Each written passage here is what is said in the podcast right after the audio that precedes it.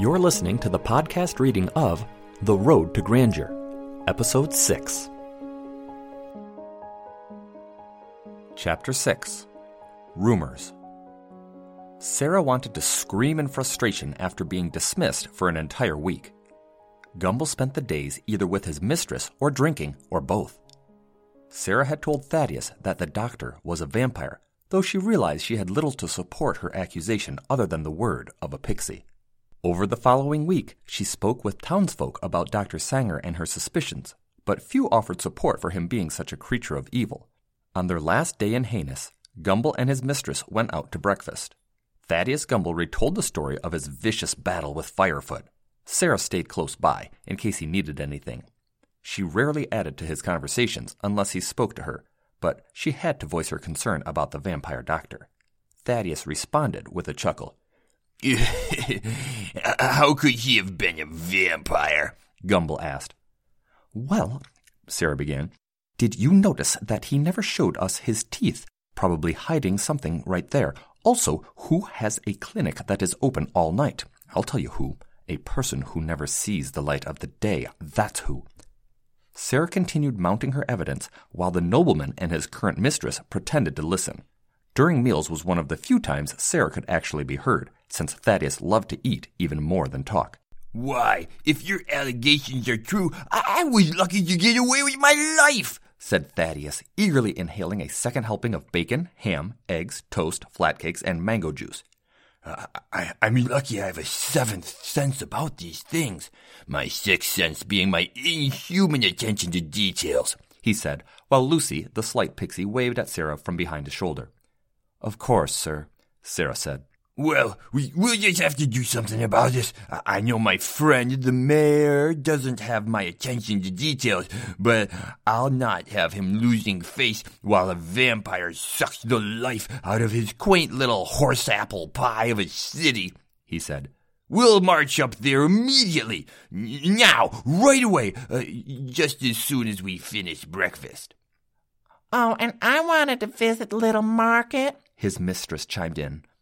Yeah, yeah, yeah, yeah, yeah, yes, yeah, of course. Immediately after breakfast and the market. Oh, and we wanted to see that play in the park, and then we wanted to go to that bakery for a little snack before we got to the Mighty Mutton for lunch, he said. But after all that? asked Sarah. Yeah, yeah, yeah, but immediately after all that, we'll talk with the mayor.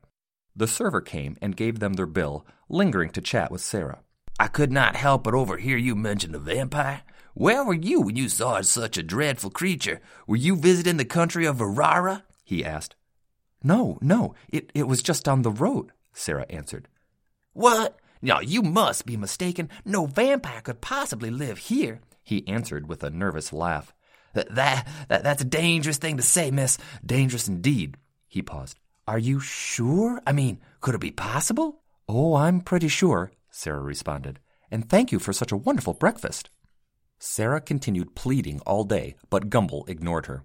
Around midnight, the group made its way back to the mayor's house where they were staying during their visit. The mayor was already asleep, so Gumble would not be speaking of the vampire tonight. Sarah excused herself and went to her room to brood in frustration.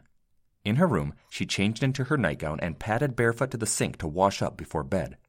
Thaddeus irked her daily, but how could he have no concern over a vampire's presence in a small town? Granted, she knew little about vampires, but she had heard terrible things, and she hated to think of people in this city acting like cattle to a monster. Sarah balled her fist and repeatedly punched her pillow in frustration. Did the face cushion offend you? asked John in a quiet voice. John and Lucy appeared in the open windowsill. Sarah flopped on the bed, sighing loudly into her pillow. No, it's just that Gumble won't listen to me. I warned him that the doctor was a vampire, but he didn't care. Warn, Warn, what is a warn? John asked. Sarah looked at them. The pixies truly wanted to learn, thus, impromptu language lessons arose all the time. to warn is to bring attention to, to tell someone that danger is near. Remember danger? she asked. Over time, Sarah had learned some of the more difficult aspects of teaching pixies. They remained eager to learn and understood secrecy very well. However, despite their diminutive nature, they seemed completely fearless. Thus, danger remained a difficult concept to explain. After weeks of examples, she thought she had finally made the point clear. Warn, warn, I see. A warn means that danger is not currently in our present location, but a danger may soon be within our area, yes? Exactly, John, she said.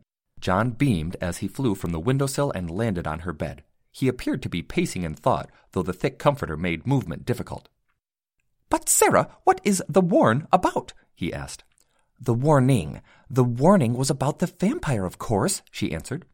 The nice doctor? John asked again.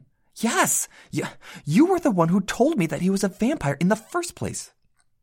I see, I remember telling you that he was a vampire. Some action of his must have missed my attention. Did he threaten? What made him into danger, requiring you to make a warn? he asked. Well, well, isn't the fact that he's a vampire enough? Sarah asked. John looked at Sarah, and then Lucy flew from the window as well. They quickly conversed in Pixish, as Sarah called it, and then looked at her confused. Sarah understood much of their language already, but when they spoke quickly, it was difficult to comprehend. I think we are both confused. Though our actions we created some unintentional manner a warn for you? she asked. Ugh, let me explain again. I wanted to warn the people of this town that they had a vampire living right under their noses. She paused to see if that made sense to the small creatures. They continued to look blankly at her. Doesn't a vampire living among humans seem like a danger to the humans to you? Doesn't that seem like something that requires a warning? Sarah found speaking to the pixies was not helping her already short temper. Why would this require a warning? Vampires rarely cause danger to humans of the degree you specified requiring a response in terror, said John. What? Vampires drink blood. Vampires fear sunlight and lurk in only night. How is this not a danger? Sarah said. The pixies again chattered to one another, intermittently flapping their wings. You are correct that vampires fear the sun and drink blood. However, they have coexisted with humans for countless years, and, for the most part, this has been without conflict, said John. Even the humans in Verara live happily with vampires, said Lucy. Of course, humans in Verara need no warning. Even with the majority of the population being vampire, vampires rarely kill. From our experience, vampires kill much less frequently than humans. It would be more befitting for you to warn humans that there are other humans in the town other than a vampire, John said. Sarah wanted to contradict them, but stopped herself. The pixies had much more experience than she did with vampires. She considered their advice. Could it be possible? Could he be a doctor who really was helping people but just happened to be a vampire? Sarah had studied magical creatures in books for many years, but the pixies had real life experience. When she thought about it, the doctor provided excellent care. She rubbed her pixie necklace and felt a faint warmth flow through her. She was not ready to accept that vampires were good, but possibly one could be an exception.